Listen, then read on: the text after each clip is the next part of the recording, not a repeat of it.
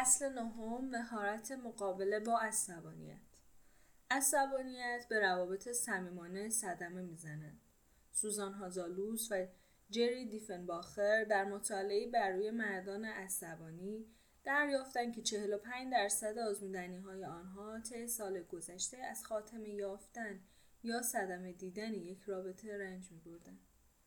دبوراویور و دارلین شاو در مدرسه پزشکی کارولینای جنوبی دریافتند که زنان خشمگین تیپ A به طور قابل توجهی دارای های آشفته تری نسبت به تیپ B بودند. آمارهای طلاق شواهد زیادی در زمینه نقش عصبانیت در به هم پاشیدن زندگی های زناشویی ارائه می دهند. تعدادی از 52 درصد طلاقی که در ایالات متحده صادر شدهاند به خاطر آزار و اذیت جسمی یا عاطفی بوده است. عصبانیت مداوم همچون ضرباتی است که به طور مداوم بر پیکره رابطه صدمه می‌زنند عصبانیت جراحات هیجانی عمیقی را به وجود می آورد که با عصبانیت های مداوم به طور پی در پی شدیدتر می شود. فواصل هیجانی که به خاطر عصبانیت ایجاد می شوند به سختی قابل جبران هستند. عصبانیت احساس های دو طرف را تحلیل می برد.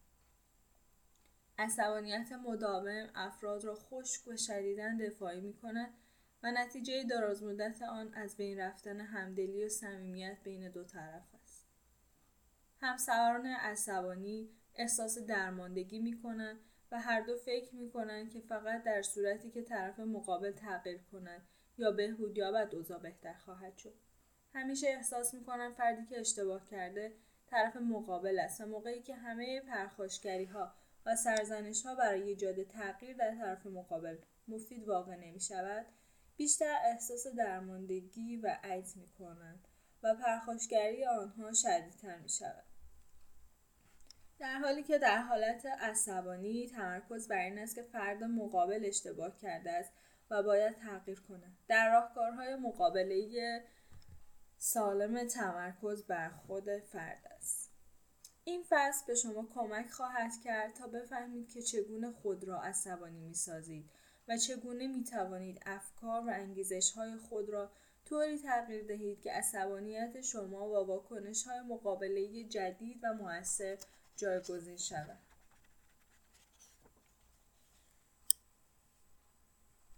تاریخچه در گذشته اغلب درمانگران فکر می‌کردند که برون ریزی احساسات عصبانیت مناسب بوده و باعث سلامتی می شود. این عقیده بر اساس مدل هیدرولیک انرژی فروید بود و او اعتقاد داشت که انرژی می تواند یک جا سد شود و سرانجام به نقطه‌ای برسد که سرریز شود و تقیان کند. سرکوب عصبانیت شبیه نگه داشتن سرپوش یک زودپز است که سرانجام فشار بخار در, در آن به حد انفجاری خواهد رسید. آزاد کردن این فشار کاتارسیس نام دارد. یعنی خالق کردن مخزن هیجانی از طریق بیرون ریختن آنها به شکلهای مختلف.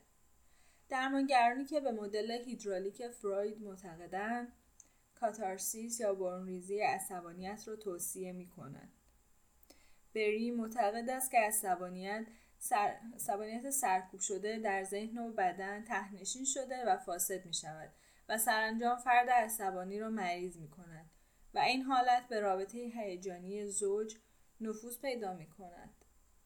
تودور رابین در کتاب عصبانیت می‌گوید ابراز عصبانیت باعث ایجاد رابطه سالمتر و شادتر می شود. با این حال تحقیقات جدید از این نظریه ها حمایت نمی کنند. کارول تاوریس بعد از خلاصه بندی مطالعات در زمینه عصبانیت نتیجه گرفت افرادی که عصبانیت خود را بیرون میریزند گرایش بیشتری به عصبانیت دارند. تحقیق بین کودکان دانشجویان دانشگاه و بزرگسالان نشان داد که ابراز آزادانه عصبانیت و خصومت به طور قابل ملاحظه عصبانیت و احساسهای منفی را افزایش می‌دهد. افزایش عصبانیت دلایلی دارد. موقعی که عصبانی می‌شوی صفات و رفتارهای منفی فردی که از دست و عصبانی هستید را بیشتر به خاطر میآورید ناکامی ها و کارهای اشتباه فرد مقابل را بیشتر به خاطر میآورید موقعی که عصبانیت خود را ابراز می کنید و با صدای بلند همه این ادراک های منفی خود را بیان می کنید موارد منفی نیرومندتر می شوند و یادآوری آنها برای دفعه بعد آسانتر می شود. به طور ساده عصبانیت ادراک منفی را شدیدتر می کند. عصبانیت عصبانیت ایجاد می کند.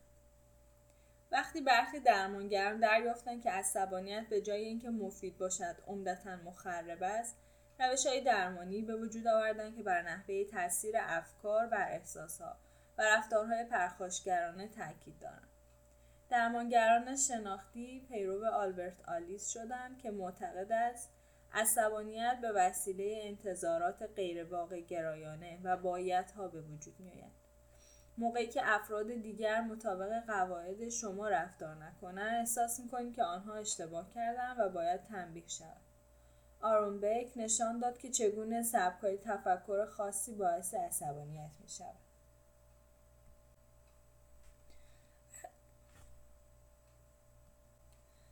وقتی مشخص شد که افکار نقش اساسی در بروز عصبانیت دارند تعدادی از درمانگران برای تغییر افکاری که منجر به عصبانیت می شود روش های جدیدی ایجاد کردند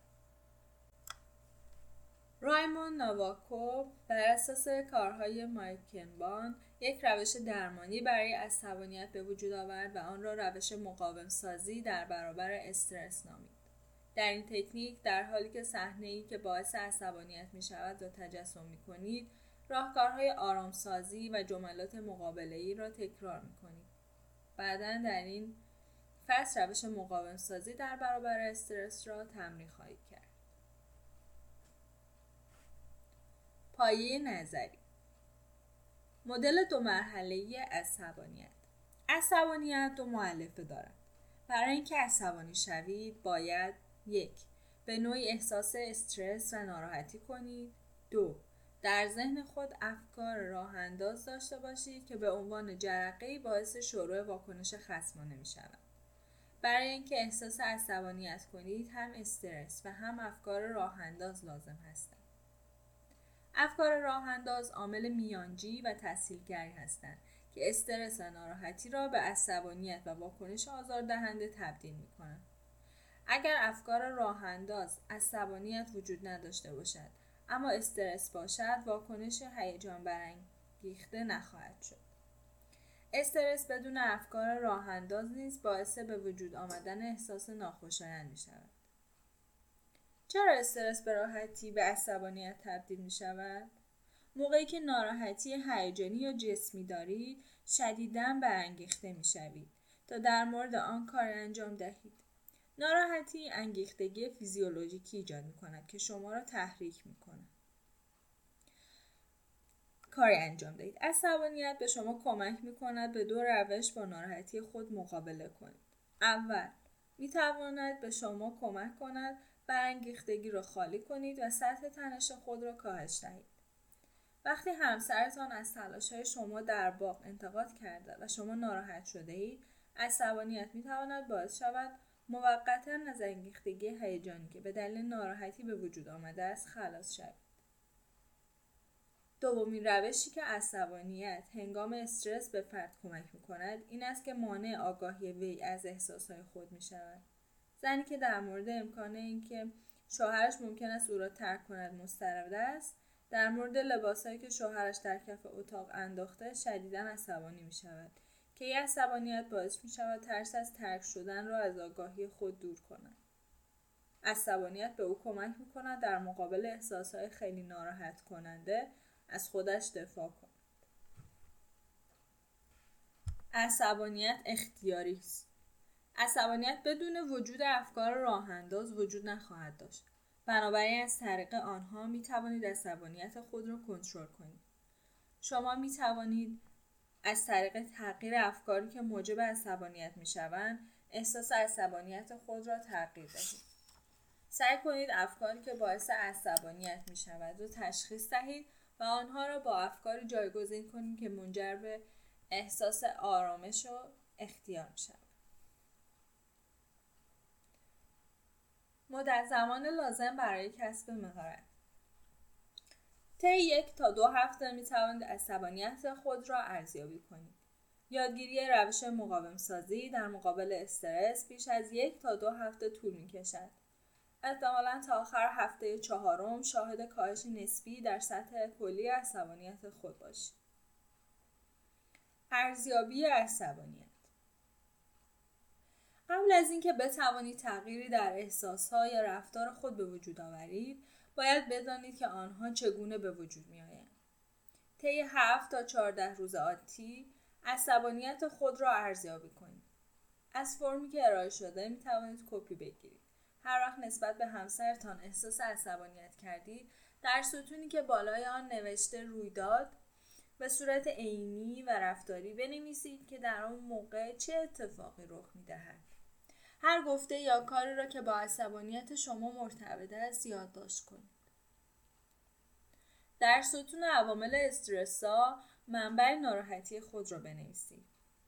چهار طبقه عامل استرسا وجود دارند که باید از آنها آگاه باشید. یک عوامل ناراحت کننده با احساسهایی مثل غم، احساس گناه، شرم و استراب بروز پیدا می کند که منفی یا ناخوشایند هستند.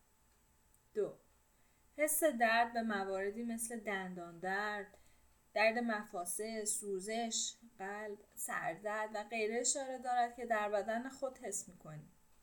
3. سائق ناکام شامل استرسی است که از برآورده نشدن خواسته هایتان به وجود میآید برای رسیدن به خواسته ها یا نیازها تلاش می کنید اما در رسیدن به آنها با موانعی مواجه می شوید. چهار تهدید استرسی است که وقتی فردی به شما می‌گوید که باعث ناراحتی شما خواهد شد به وجود می آید. حتما عوامل استرسایی که بر شما تاثیر می‌گذارند را بنویسید. در ستونی که عنوان آن افکار راه انداز است حرفهایی را که در ذهن خود به خودتان گفته اید و باعث شروع عصبانیت و تشدید آن شده ام بنویسید دو نوع افکار راه انداز وجود دارد افکار سرزنشگر و افکار افکار باید. افکار راه انداز سرزنشگر افکار راه انداز سرزنشگر به فرد مقابل برچسب بد و اشتباه کننده می‌زنند سرزنش رایج این است که تو عمدن این کار نسبت به من انجام دادی. پایه اصلی افکار سرزنشی این است که فرد مقابل از روی قصد با رفتار اشتباه خود شما را ناراحت است در پیش زمینه سرزنش ها این باور وجود دارد که دیگران این کار را نسبت به تو انجام دادن. فردی آزاردهنده باعث استرس شما شده است.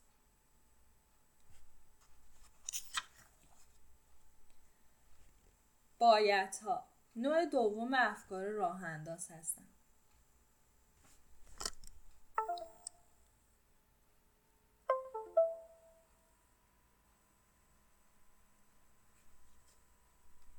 باید کلی این است.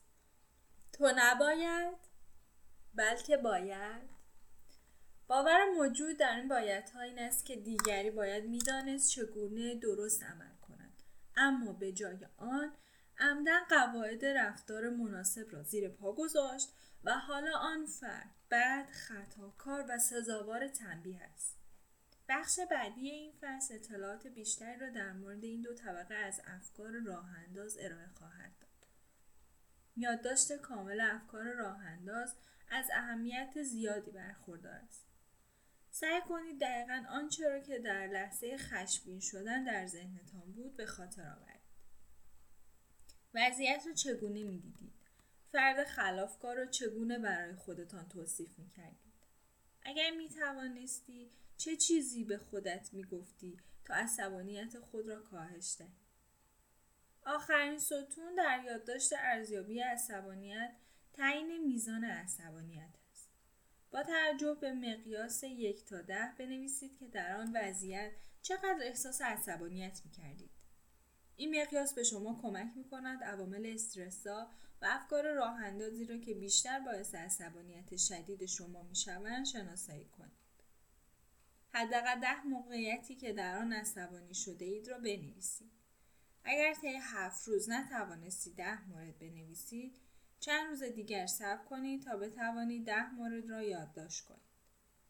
به خاطر یاد داشته باشید که حتما لازم نیست در موقعیت مورد نظر بی نهایت خشمگین شده باشید حتی ممکن است در موقعیت مورد نظر عصبانیت خود را به طرف مقابل ابراز نکرده باشید و فقط در درون خود از او خشمگین باشید.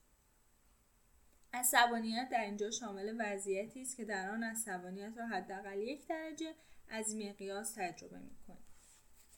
در ادامه نمونه از ارزیابی عصبانیت که لین آن را در یک دوره یازده روزه انجام داده است ارائه شده است. تجزیه و تحلیل افکار راه انداز در این بخش در مورد دو طبقه اصلی افکار راه انداز اطلاعات بیشتری را یاد خواهید گرفت و برای مقابله با آنها آمادگی هایی به دست خواهید آورد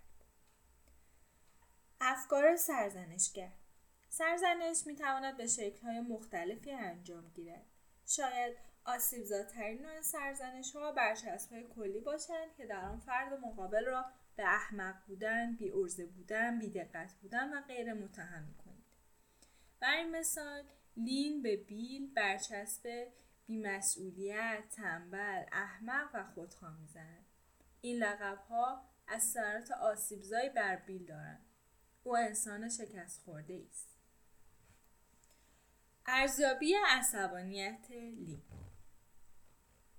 رویداد بیل محل کتاب ها را عوض کرده است عامل استرسا استرا کمردرد افکار راه انداز هرگز به چیزی توجه ندارد. او بیشتر اوقات به جای اینکه نگران من و فرزندش باشد به فکر رمان خودش است. میزان عصبانیت سه. رویداد. موقع برگشتن از انجمن نویسندگان دیر کرده است. عامل استرسا خسته کمردرد.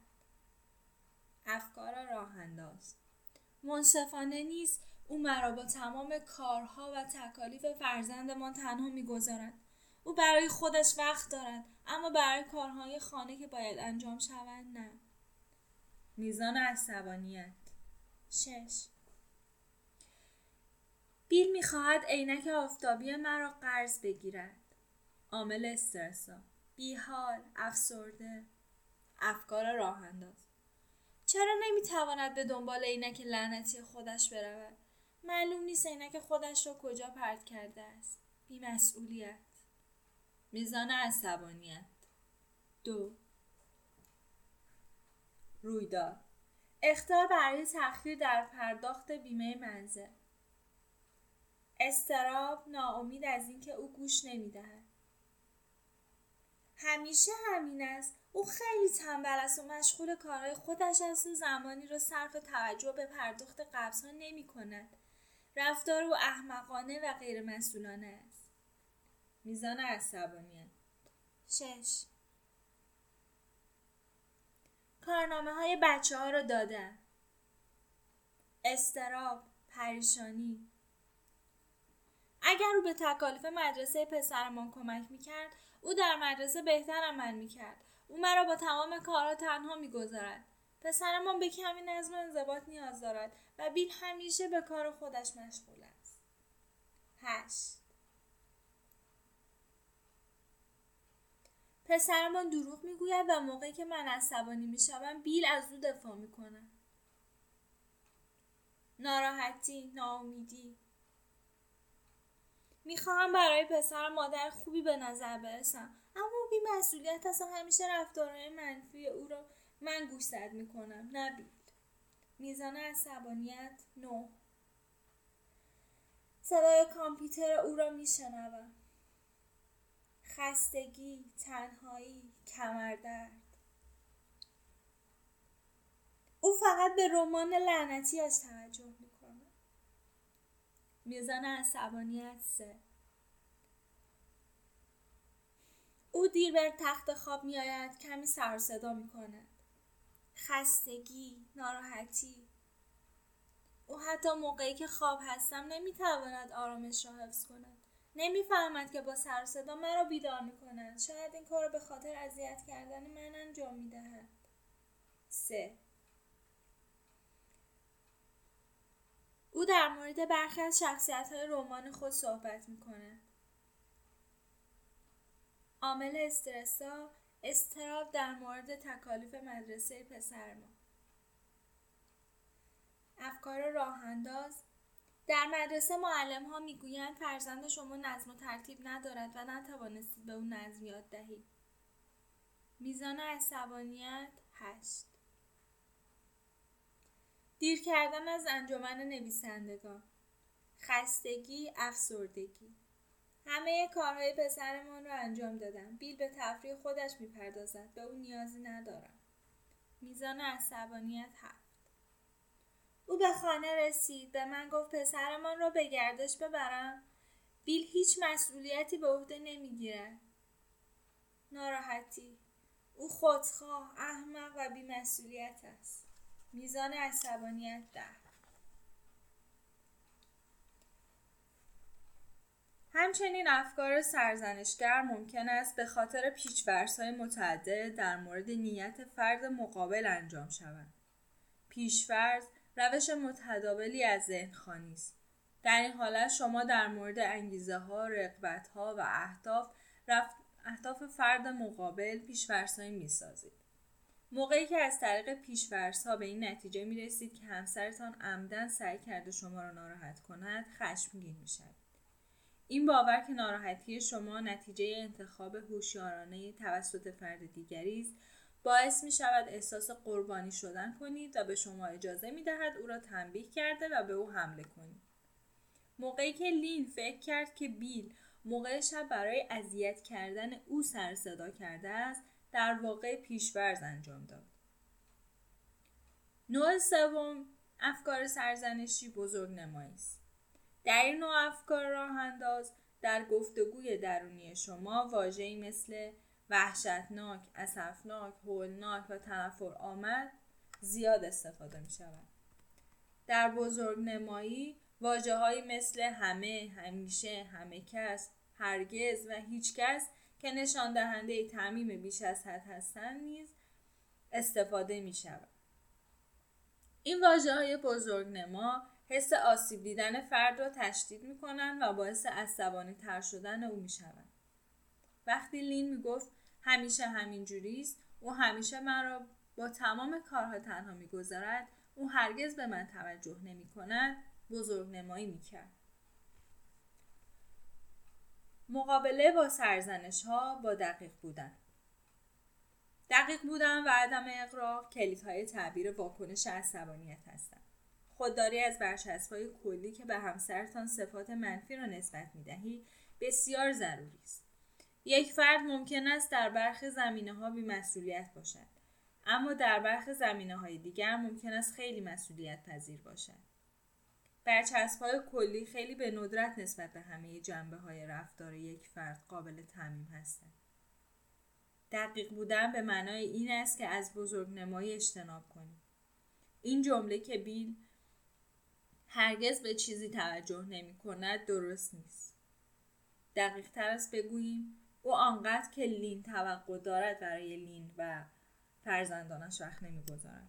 اما واجه مثل هرگز و همیشه باعث اقرار میشن و صدمه ای که رخ داده را به شدت بزرگ می‌کنه موقعی که سعی دارید انگیزه های همسرتان را بفهمید دقیق بودن بسیار مهم است.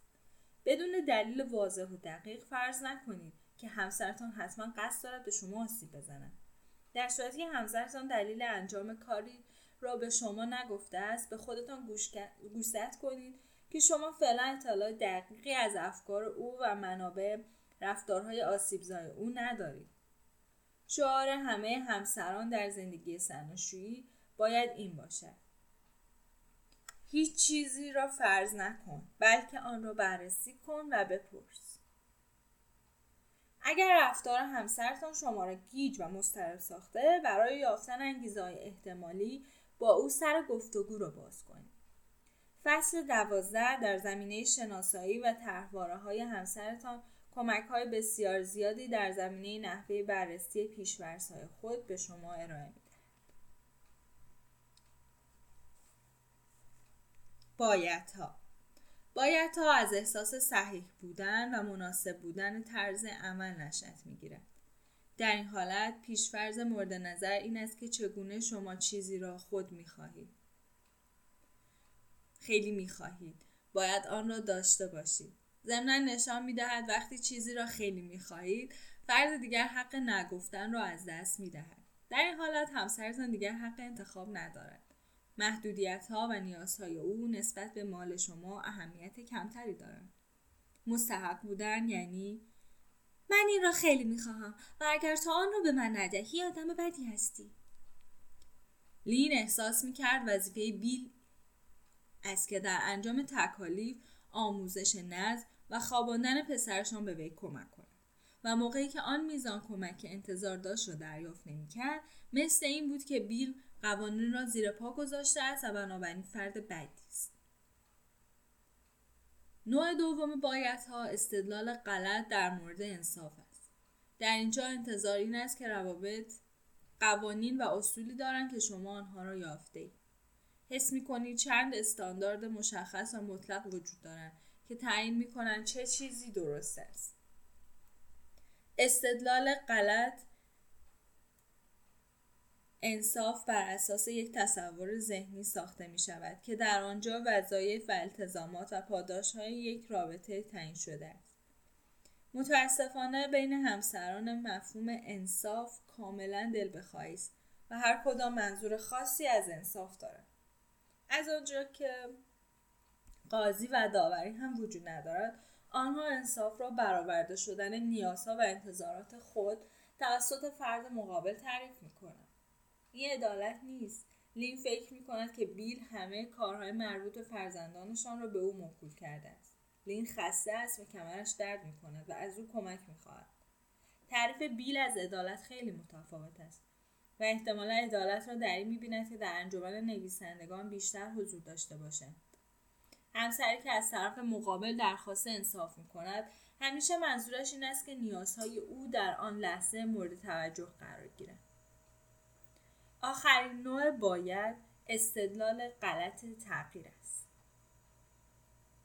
در این نوع باید پیشفرز زیربنایی این است که وقتی همسرتان دچار اشتباه می شود می توان او را تنبیه کرد و مجبور به تغییر کرد و اگر به او فشار آوری می توانی او را مجبور کنی فرد بهتری شود لین واقعا اعتقاد داشت اگر به اندازه کافی شکایت کند بیل پدر خوبی برای فرزندان و شوهر بهتری برای خودش می شود.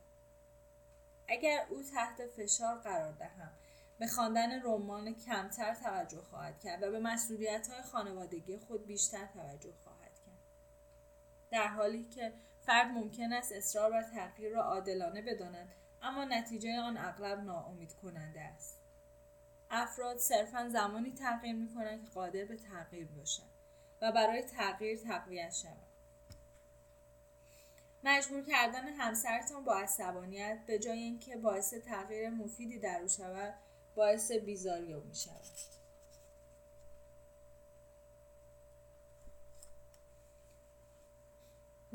ها و اصول مسئولیت فردی. ها منبع اصلی عصبانیت و رهایی از تلس در روابط هستند. برای مقابله با بایدها سلاح مهمی وجود دارد که می توانید از آن استفاده کنید. این سلاح اصل مسئولیت شخصی است که بیان می کند یک خود شما مسئول ناراحتی خودتان هستید.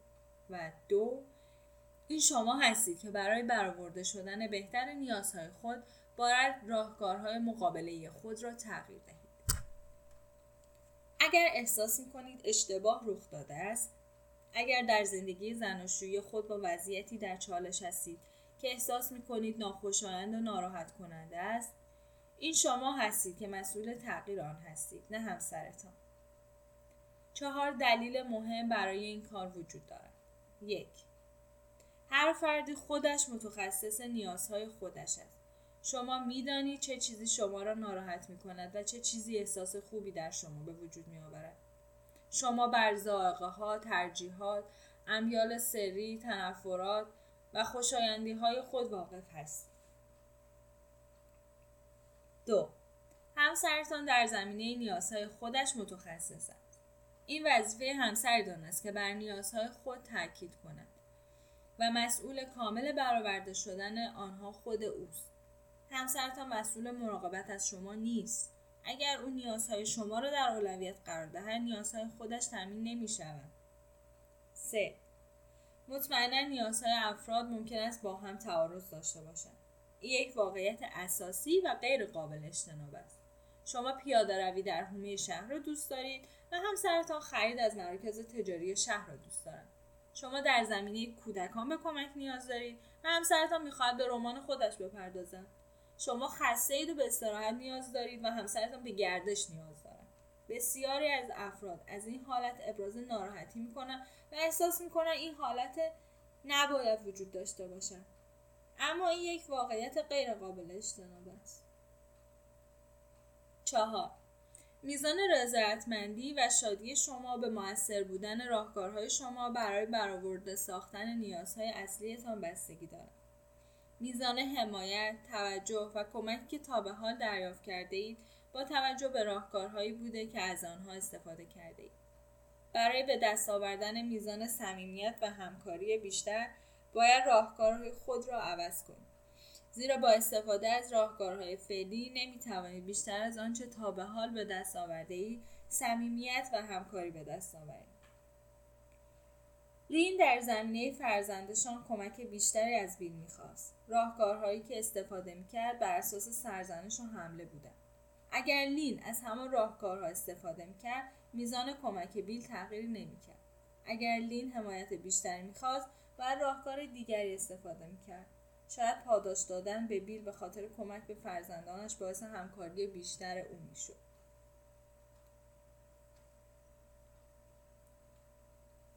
شش مرحله مسئولیت پذیری عذر می‌خوام مسئولیت فردی در اینجا روش های ارائه شده است که وقتی در مورد رفتار همسرتان احساس درماندگی و عصبانیت می کنید می توانید مسئولیت فردی بر عهده بگیرید. یک برای تقویت همسرتان راهکارهای موثرتری را پیدا کنید. چگونه می توانید همسرتان را برای انجام خواسته خود پاداش دهید؟ پاول اغلب بر سر ایرین عصبانی بود زیرا او ولخرج بود. عصبانیت او را به جایی نرسان بنابراین به راهکار متفاوتی فکر کرد. پاول به زنش گفت در صورتی که فقط به میزان تعیین شده پول خرج کند زمان بیشتر را برای با هم بودن انجام کارهای سرگرم کننده و صرف شام در بیرون صرف خواهد کرد. اما اگر بیش از میزان تعیین شده در هفته خرج کنند از این کارها خبری نیست. دو. سعی کن نیاز خود را خودت برآورده کنی. سینتیا به خاطر اینکه آرنی پرچین جلوی حیاتشان را تزیین نمی‌کرد عصبانی بود. با استفاده از اصل مسئولیت فردی سینتیا تصمیم گرفت خودش پرچین را تزیین کند. به نظر می رسید عدم تزیین پرچین ها آرنی را زیاد نگران نمی کرد. بنابراین سینتیا تصمیم گرفت خودش این مسئله را حل 3. برای خودتان منابع جدید حمایت و قدردانی پیدا کنید. ممکن است همسرتان برخی خواسته ها را هرگز برای شما تامین نکند به جای احساس درماندگی برای آنچه نیاز دارید به سراغ منبع دیگری بروید راندال یک تماشاگر پرندگان بود و عدم همراهی همسرش به او در این سرگرمی او را عصبانی می‌کرد به خاطر این وضعیت او به تدریج کمتر به تماشای پرندگان می‌رفت و به خاطر از دست دادن علاقهش به این سرگرمی همسرش را سرزنش می‌کرد. موقعی که راندال تصمیم گرفت مسئولیت این وضعیت را قبول کند به یک گروه تماشاگران پرندگان پیوست و دوستانی پیدا کرد که مثل او به تماشای پرندگان علاقه مند بود. چهار. محدودیت گذاری بسیاری از افراد سعی می‌کنند برای کارهایی که نمی‌خواهند انجام دهند از طرف همسرشان تحت فشار آنها خیلی خستن خیلی استرس دارن خیلی بیعلاقن و شاید حتی خیلی میترسن. موقعی که به این فشارها نبگویند ممکن است عصبانی شوند. برای بر عهده گرفتن مسئولیت وضعیت هایی که دوست ندارید تعیین محدودیت با گفتن نه روش خوبی است. شوهر لین به طور مداوم او را به بیسبال می‌کشد او هیچ علاقه خاصی به این بازی نداشت. او اغلب بعد از بازی بیسبال احساس عصبانیت می‌کرد و می‌خواست دعوا کند موقعی که لین تصمیم گرفت مسئولیت این وضعیت را به عهده بگیرد به شوهرش گفت که می‌خواهد فقط سالی دو بار با بیسبال بازی کند. اگر شوهرش می‌خواهد زیاد بازی کند باید فرد دیگری را پیدا کند.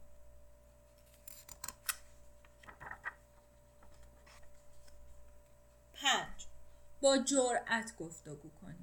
باید خواسته های خود را مستقیم و آرام به طرف مقابل بیان کنید. سرزنش نکنید و عصبانی نشوید. موقعی که نیاز شما با نیاز همسرتان متفاوت است راه حل پیدا کنید که نیازهای هر دو را در بر بگیرد. در زمینه نحوه رسیدن به توافق به فصل مراجعه کنید. 6. چشم پوشی کنید. دو نوع چشم پوشی وجود دارد. اولی بر این اساس است که نمی‌توان وضعیت موجود را تغییر داد و مجبور هستید با همین شرایط زندگی کنید. در این روش بر عهده گرفتن مسئولیت به این معنی است که انتظار نداشته باشید اوضاع طور دیگری باشد یا همسرتان رفتار دیگری از خود نشان دهد. نوع دوم چشپوشی موقعی است که می‌دانید رابطه شما هیچ پاداشی به همراه ندارد. اگر با وجود راهکارهای متعدد اوضاع تغییر نمی کند اگر از تقویت رفتارهای جدید خسته شده اید و فایده ای نداشتن راه درست این است که به طور مداوم عصبانی شوید. باید هزینه کنید و یک راه را انتخاب کنید. باید بپذیرید و بگذارید اوضاع به همین منوال سپری شود. یا احساس درماندگی کرده و به طور مداوم عصبانی شوید که سلامتی شما را نیز از بین خواهد برد. تمرین حالا به ارزیابی عصبانیت خود برگردید و افکار راه انداز خود را مرور کنید. در کنار هر فکر راه انداز نوع فکر راه انداز خود را بنویسید. استدلال غلط استدلال غلط انصاف استدلال غلط تغییر. برچسبهای کلی پیشورز یا بزرگنمایی این تمرین مهم است و در مراحل بعدی به شما کمک خواهد کرد که تاثیر هیجانی افکار راه انداز خود را خونسا سازید بازنویسی افکار راه انداز به برگه ارزیابی عصبانیت خود نگاه کنید و در یک برگه سفید افکار راه انداز خود را طوری بازنویسی کنید که دقیق و درست باشند و اصل مسئولیت فردی در آنها انجام شده باشد. برای مثال توجه کنید که چگونه لین برخی از افکار راه انداز خود را بازنویسی کرده است. افکار راه انداز تجدید نظر شده لین افکار راه انداز او هرگز به چیزی توجه نمی کند. او بیشتر وقتش را صرف رمانش می کند تا من و فرزندش. بازنویسی من بیش از حد تعمین می دهم. بیل برای من و شارون وقت صرف می کند. اما کاش زمان بیشتری به ما صرف می کرد. افکار راه انداز منصفانه نیست او مرا با تمام تکالیف پسرمو تنها می‌گذارد. او برای خودش وقت دارد اما برای کارهایی که در اینجا باید انجام شود وقت ندارد. بازنویسی. چیزی به عنوان انصاف وجود ندارد. بیل آن کاری را می انجام می دهد که نیاز دارد انجام دهد. من از او حمایت بیشتری می خواهم بنابراین قصد دارم او را مجاب کنم بیشتر با پسرمان باشد. افکار راه انداز همیشه همینجور است. او خیلی احمق و تنبل و بیمسئولیت است. بازنویسی. او همیشه قبض ها را فراموش نمی کند. بیشتر اوقات او خوب عمل می کند. اما به آن دقتی که من دوست دارم انجام نمی دهد. اما آمدن اختار موضوع نسبتا جزئی. هیچ چیز که قرار نیست رخ دهد. افکار راه انداز اگر در تکالیف به پسرمان کمک می کرد اوضاعش خیلی در مدرسه بهتر بود. او مرا با تمام مسئولیت ها تنها می‌گذارد. پسرما به کمی نزد نیاز دارد اما بیل خیلی به خودش مشغول است. بازنویسی. شارون به نزدهی نیاز دارد و بیل خیلی سرش شلوغ است که به او توجه کند. اگر چه این حالت رو دوست ندارم که ندارم باید بیل رو تقویت کنم بیشتر درگیر شود شاید بتوانیم توافق کنیم نوبتی به تکالیف پسرمان نظارت کنیم و او تنها بعد از این کار به رمان خود مشغول شود. افکار راه انداز اگر او به رمان لعنتی خودش توجه داره. او برخی اوقات به پسرمان توجه داره. من اقرار کردم که گفتم او تنها به رمانش توجه داره. بازنویسی افکار راهانداز پایه مفیدی و مهمی برای مرحله بعدی است. حالا نوبت این است که وقتی افکار راهانداز رخ می‌دهند بیشتر در مورد آنها کار کنید. فرم زیرا کپی بگیرید مواقعی که در آنها احساس عصبانیت کرده اید را مرور کنید. از این فرم برای تجزیه تحلیل و بازنویسی افکار راهانداز خود استفاده کنید. کاربرگ افکار راهانداز. یک فکر راه انداز ها نباید. آنچه آنها انجام دادند اما به جای آن او باید کار درست. سرزنش ها برچسب کلی احمق بی شخصیت و غیره. عمدن انجام داد. ناراحتی. چند نقطه نسبت به من آیا در افکار راه انداز شما برچسب کلی وجود دارد؟ کدام برچسبا؟ آیا در افکار راه انداز شما پیشفرض وجود دارد؟ در مورد اهداف فرد مقابل چه تصوری کردی؟ آیا در افکار راه انداز شما بزرگنمایی وجود دارد؟ از کدام واژه بزرگنما استفاده کرده ای؟ دو افکار راه انداز خود را بدون برچسب کلی پیشفرسها یا بزرگنمایی بازنویسی کنید. سعی کنید دقیق و بدون هیچ گونه اقراقی بنویسید. سه. با استفاده از اصل مسئولیت فردی در موقعیت عصبانی کننده برای به دست گرفتن کنترل وضعیت مورد نظر کدام یک از موارد زیر را نیاز دارید برای تقویت دیگران راهکارهای موثری پیدا کنید. برای برآوردن نیاز مورد نظر خودتان اقدام کنید. منابع حمایتی توجه و قدردانی جدیدی را پیدا کنید. محدودیت هایی را تعیین کنید. جرأتمند گفتگو کنید. چشپوشی کنید. چهار در مورد نحوه اجرای مراحل رسیدن به مسئولیت فردی یک طرح بنویسید. بیل شوهر لین کار خود را بر روی عصبانیت خود شروع کرد. او از کاربرگ افکار راهانداز در مورد خواسته لین مبنی بر کاستن از زمان اختصاص داده شده به رمانش استفاده کرد. کاربرگ افکار راهانداز بیل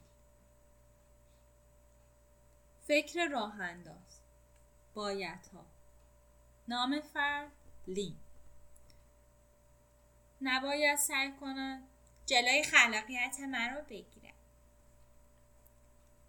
اما او به جای آن باید از من و کارهایی که برای من مهم هستند حمایت می‌کرد. سرزنش ها حالگیر. عمدن می‌خواهد مرا نیز مثل خودش بدبخت کنم آیا در افکار راه انداز شما برچسبهای کلی وجود دارد؟ کدام برچسب؟ حالگیر. آیا در افکار راه انداز شما پیشفرض وجود دارد؟ در مورد نیت فرد دیگر چه تصوری کردی؟ یک. سعی داشت مرا مثل خودش بدبخت کند. دو. او سعی دارد جلوی خلاقیت مرا بگیرد. آیا در افکار راه انداز شما بزرگنمایی وجود دارد؟ از کدام واژه بزرگنما استفاده می کردی؟ کلا. دو. جمله راه انداز خود را بدون برچسب های کلی، پیشورز یا بزرگنماها دوباره بنویسید. سعی کنید جمله را دقیق و بدون هر گونه اقراق بنویسید. لین از من می‌خواهد ساعتی را که برای نوشتن اختصاص می‌دهم کاهش دهم این بدان معنا خواهد بود که رمان آهسته تر با تمرکز و مداومت کمتری پیش خواهد رفت من از اون می‌خواهم از فعالیت خلاقانه من حمایت کنم من قصد ندارم ذهن او را بخوانم. آنچه او به من می‌گوید این است که او در مورد بچه ها به کمک بیشتری نیاز دارد. سه. با به کارگیری اصل مسئولیت فردی برای کنترل وضعیت تحریک کننده عصبانیت خود کدام یک از موارد زیر را نیاز دارید جرأتمند گفتگو کنید چهار. در مورد نحوه اجرای مراحل رسیدن به مسئولیت فردی یک طرح بنویسید. او نیازهای خودش را دارد و من نیازهای خودم را می‌خواهم آرامش خودم را حفظ کنم و هر شب حداقل یک نیم ساعت از زمان نوشتن را صرف گفتگو با همسرم کنم. این تمرین به بیل کمک کرد تا آرام شود. او برچسب های کلی، ذهنخانی و بزرگنمایی را متوقف ساخت. انجام مذاکره به او کمک کرد کمتر احساس قربانی شدن کند و به او طرحی برای برآوردن نیازهای خودش داد.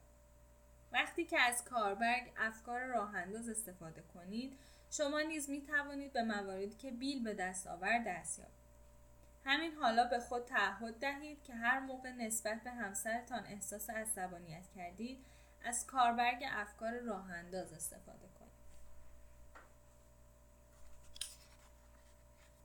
خودآموزی اداره کردن مناسب عصبانیت به میزان مهارت شما برای گفتگو با خودتان بستگی دارد.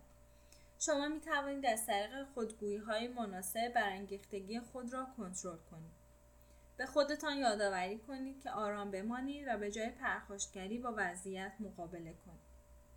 به خودتان بیاموزید آرام باشید.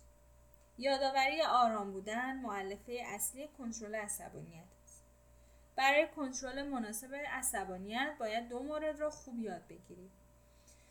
یک نفس عمیق و دیافراگمی بکشید. دو نقاط پرتنش بدن خود را آرام کنید. برای تنفس دیافراگمی یک دست خود را روی قفسه سینه قرار دهید و دیگری را روی شکم درست بالای ناف قرار دهید. حالا هوا رو به قفسه سینه خود بکشید. طوری که دستی که روی قفسه سینه قرار داده اید نسبتا ثابت بماند اما دستی که روی شکمتان قرار گرفته کمی بالاتر بیاید. مدتی این روش را تمرین کنید.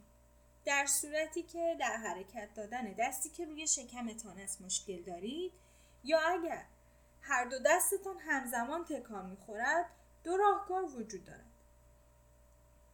اول تجسم کنید یک جسم سنگین به شکم شما فشار وارد می کند و شما سعی کنید آن را وزنه روی شکم خود را با تنفس دیافراگمی به بالا فشار دهید. اگر این روش مفید نبود با دستتان به شکم خود فشار آورید و سعی کنید با نفستان جلوی فشار دستتان را بگیرید. موقعی که با اطمینان توانستی دست خود را که روی شکمتان است به سمت بالا فشار دهید دیگر مجبور نیستی حتما دفعات بعد هم دست خود را روی شکم خود قرار دهید اما باز تمرین کنید. روزی سه بار به مدت سه دقیقه نفس عمیق بکشید. تا بتوانید این مهارت را به آسانی انجام دهید و ملکه ذهنتان شود. دومین مورد این است که یاد بگیرید نقاط پرتنش بدنتان را آرام کنید. وقتی هیجان زده هستید خیلی آسانتر عصبانی می‌شوید. موقعی که عصبانیت ایجاد می شود ممکن است به قسمت های معینی از بدنتان که سفت می شود توجه کرده باشید. حالا به تنش های بدن خود توجه کنید. به تنش های موجود در پیشانی، چانه، گردن و شانه ها، بازوها، شکم و کل بدن توجه کنید.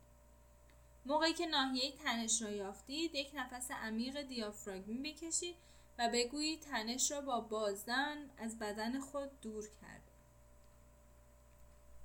احساس آرامش از تنفس را به آن ناحیه تنیده متمرکز سازید و به آرام شدن تنش در آن ناحیه توجه کنید. در اینجا چند نمونه از جمله های که برای آرامش یافتن به جای عصبانی شدن می توانند راهنمای شما باشند ارائه شده دو یا سه مورد از آنها را که ممکن است برای شما مفید باشد انتخاب کنید. نفس عمیق بکش و آرام شو. موقعی که عضلات من تنیده می شود زمان آرامسازی و کسب آرامش است.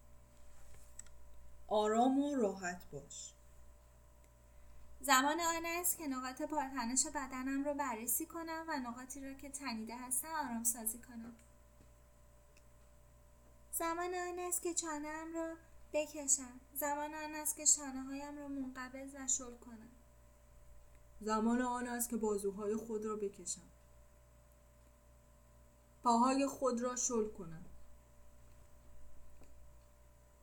تنش بدنم را بازتم کنم و آن را از خود دور کنم.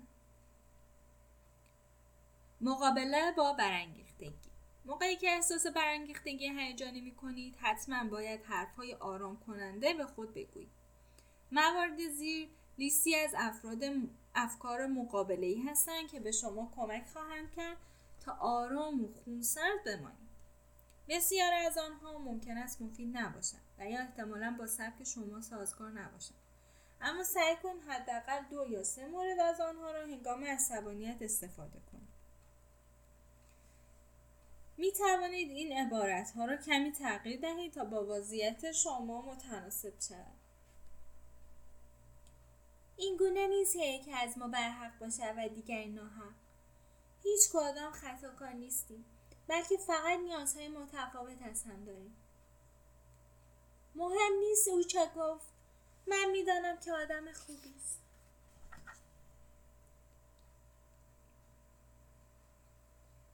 فقط تا زمان که خونسردی را خود را حفظ کنم می‌توانم خودم را کنترل کنم. باید از سرزنش و قضاوت دوری کنم. فقط واژه خانسا استفاده کنم. صدای خود را آرام و نرم کنم. نباید هیچ سخن تنه آمیز و تهدید کننده ای بگویم. عصبانی شدن هزینه های زیادی در پی خواهد داشت. پیامدهای منفی عصبانیت را در این قسمت بنویسید. اگر عصبانی شدم فقط به خودم صدمه می‌زنم. بنابراین باید تا حد توان خودم را آرام سازم. عصبانی شدن کمکی نمی‌کنه. ارزش ندارد انقدر عصبانی شوم. من به سطوح آمدم اما می‌توانم از این وضعیت بگذرم. من منطقی خواهم ماند. عصبانیت چیزی را حل نخواهد کرد.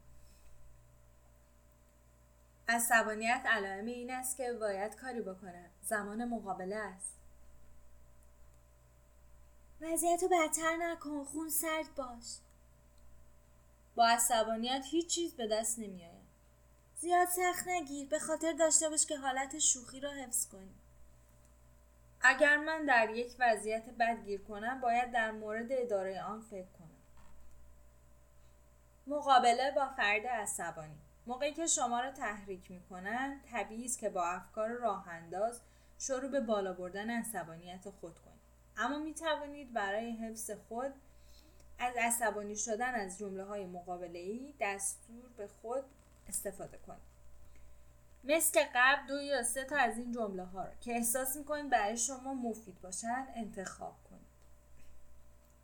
آنها را طوری اصلاح کنید که احساس می‌کنید دقیقا درست است. من به او اجازه خواهم داد خودش رو دست بیاندازد. احتمالا او دوست دارد من عصبانی شوم. خب من می‌خواهم او را از این کار معیوس کنم. من نیازی ندارم خودم رو به او اثبات کنم. من قصد ندارم به او اجازه دهم کنترل منو دست بگیرم. واقعا شرمآوره که او مجبور است این گونه عمل کنم اگر من عصبانی شوم او شنیدن شاد خواهد شد. نباید اعتماد به نفسم را از دست بدهم. گفته های او مهم نیستن. من نمی‌توانم آرامش خود را با عصبانیت عوض کنم. با این کار فقط خودم را آشفته خواهم ساخت.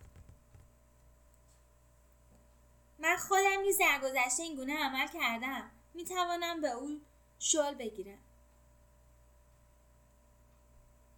خونسرد باش. در مورد او هیچ قضاوتی نکن. من مجبور نیستم به این حرفهای چند ادامه دهم. به طور ساده از گفتگو اجتناب می‌کنم. من تحت تاثیر قرار نمی‌گیرم که عصبانی شوم یا خونسردیم را از دست دهم.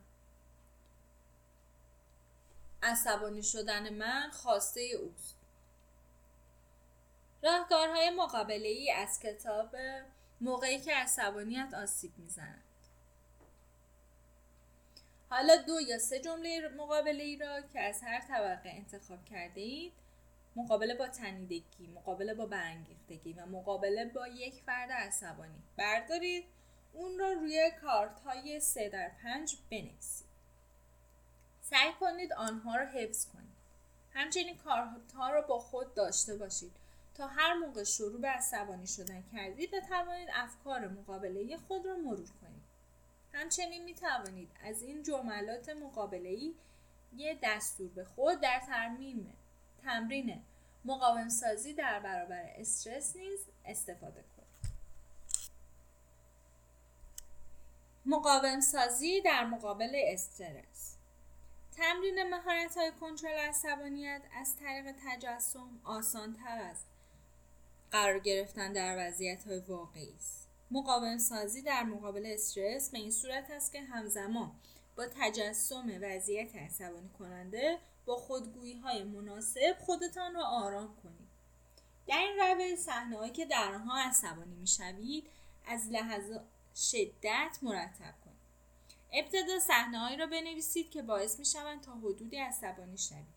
و در انتها موارد بنویسید که باعث عصبانیت شدید شما میشن.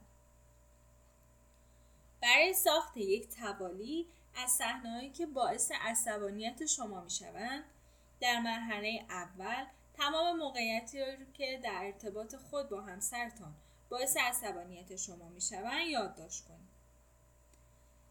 اختلاف در مورد بچه ها، پول، کارهای مربوط به خانه، عادتهای شخصی، فعالیت های تفریحی، رابطه جنسی، تقسیم مسئولیت ها، ارتباط با دوستان و غیره. فقط به مواردی که باعث آشفتگی شدید شما می شود اکتفا نکنید. رنجش های جزئی را نیز لیست کنید. به نوشتن ادامه دهید تا موقعی که حداقل 20 مورد در لیست خود داشته باشید. سپس مواردی که نوشته اید با توجه به میزان عصبانی کنندگی مرتب کنید. ابتدا مواردی را بنویسید که شما را تا حدی عصبانی می کند و بعد آنهایی که به ترتیب باعث عصبانیت بیشتر شما می. برای این کار می توانید از یک مقیاس استفاده کنید که از صفر عدم عصبانیت تا صد شدیدترین حالت عصبانیت که تا به حال بوده اید را نشان میده. مواردی رو که نوشته اید با توجه به میزان عصبانی کننده بودن در این مقیاس قرار دهید. برای اینکه این اولویت بندی مفید باشد مواردی که در مقیاس عصبانیت کنار هم قرار گرفتن نباید از لحاظ میزان عصبانیت تفاوت فاحشی با هم داشته باشند. اگر 20 مورد رو نوشته اید باید تقریبا به فاصله 5 نقطه روی مقیاس مثلا 5 10 15 20 افزایش یابد. به این ترتیب موارد که نوشته اید در بین دو انتهای بالاترین و پایینترین حد مقیاس دسته بندی می شود. بیشتر موارد در میانه خواهند بود. هر جا در سلسله مراتب متوجه شدید مواردی که نوشته اید از لحاظ تحریک کنندگی خیلی با هم تفاوت دارند باید با اضافه کردن موارد مناسب این فاصله را کم کنید اگر بین مورد لباسهایش را در کف اتاق می اندازد سی پنج و در مورد بدون مشورت من افرادی را برای شام دعوت می کنند شست و پنج. چیزی وجود نداشته باشد حداقل به پنج مورد نیاز دارید تا سلسله مراتب موارد عصبانی کننده. آرام آرام از حالت پایین به حالت شدید پیش برود. راجر بعد از نوشتن همه وضعیت ها که در آنها با زنش رات احساس عصبانیت کرده سلسله مراتب زیر را ساخته است. ردیف هفده گویه. راد سعی می کند وقتی رد و برق می‌زند مرا بترساند. نمره عصبانیت پنج. شونزده. راد غذایی پخته که من متنفرم و گفته یادش رفته بود. ده. پونزده. رات از من خواست دیر نکنیم و خیلی با عجله به کلیسا برویم. نمره عصبانیت پانزده. چهارده. او مرا تحت فشار قرار داده که حتما باید اجاق گاز را عوض کنیم. نمره عصبانیت بیست. سیزده. بدون اینکه شب بخیر بگوید به خواب می رود. نمره عصبانیت 25 دوازده. رات به دوستان من اجازه نداد شام بمانن نمره عصبانیت سی. یازده. رات به خاطر اینکه ورزش نمی‌کنم و از تناسب اندام خارج شدن از من انتقاد می‌کنم. نمره عصبانیت سی پنج. ده. او دوست ندارد من فیلم های کاراگاهی را تماشا کنم و بدون اینکه از من سوال کنم فقط کانال را عوض می‌کنه نمره عصبانیت چهل. نو. بعد از اینکه به خانه والدین او رسیدیم از من می‌خواد به خانه برگردم و چیزهایی که فراموش کرده ایم را بیاورم. نمره عصبانیت 45 هشت. او می‌گوید من دقیقا شبیه مادرم هستم و همیشه سعی می‌کنم همه چیز را کنترل کنم. نمره عصبانیت پنجاه. هفت. رات به خاطر مطالعه من در رخت خواب ناراحت شد. گفت این کار نمی‌گذارد او بخوابد. نمره عصبانیت پنجاه پنج. شش. او فقط به خاطر راحت طلبی ماشین را به تعمیرگاه بیکیفیتی برد که من به او گفته بودم آنجا نبر نمره عصبانیت شست. پنج. رات گفت خیلی کار دارد و نمی‌تواند برای تولد مادرم آشپزی کند. نمره عصبانیت شست و پنج. چهار. او می‌خواهد با کشتی به یک سفر تفریحی برود. من فکر می‌کنم برای سرگرمی یک روزه 25 دلار خیلی زیاد است. نمره عصبانیت هفتاد. سه. ما داریم گلف بازی می‌کنیم و وقتی من توپ را به سمت درختان می‌زنم میخندد و در پیدا کردن توپ به من کمک نمی‌کنه نمره عصبانیت هفتاد و پنج. دو. ساعت هشت است و از شما خبری نیست. من از او می‌پرسم او به من می‌دهد و می‌گوید بگیر این بار همین زهر ما رو تو درست کن. من دیگه مریض شدم از بس آشپزی کردم. نمره عصبانیت؟ هشتاد. یک. او عصبانی شد و ماشین را سوار شد و من را در مغازه تنها گذاشت. من مجبور شدم 400 متر تا خانه پیاده بروم. نمره عصبانیت؟ 85 می‌بینید که راجر تنها 17 مورد را در سلسله مرتب خود داشت و در مقیاس عصبانیت بالاتر از 85 نرفت. راجر احساس کرد عصبانی کننده ترین وضعیت هایی که تجربه کرده با همسرش نبوده است بلکه در محل کار با وضعیت های شدیدتری روبرو شده بود. حالا که سلسله مراتب شما آماده است می توانید آن را برای تمرین مقابله با عصبانیت به کار ببرید. با اولین مورد شروع کنید یعنی موردی که کمترین میزان عصبانیت رو دارد.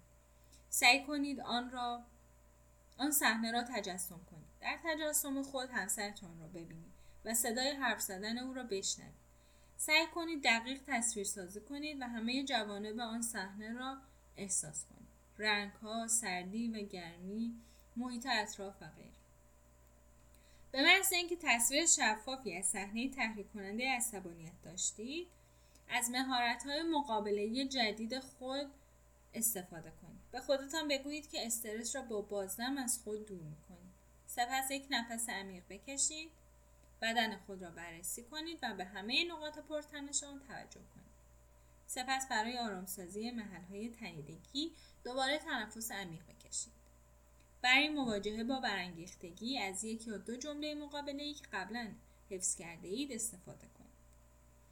اگر افکار مقابله که حفظ کرده اید برای صحنه مورد نظر مناسب نیستند به لیست برگردید و جمله ای را انتخاب کنید که مناسب تر است. از همه هایی که طی یک صحنه به خودتان می دهید پیروی کنید. اگر به خودتان گفتید فک خود را شل کن. حتما برای رفع تنش در آن قسمت بدن خود این کار را انجام دهید اگر یکی از جمله های مقابله شما این است که سخت نگیر و حالت شوخ بودن به خودت بگی. خود را در حالت تبسم به آن صحنه تجسم کنید و به خود بنگرید که آرام به نظر می رسید.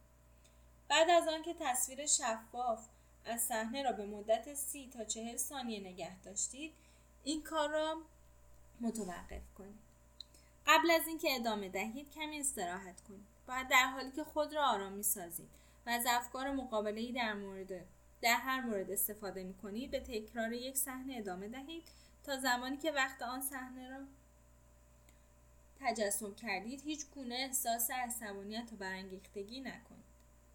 موقعی که کار با یک صحنه تمام می شود و به سراغ گزینه بعدی در سلسله مراتب بروید وقتی به مرور با صحنه های عصبانی کننده تری مواجه می شوید توانایی شما برای موارد سختتر رشد پیدا می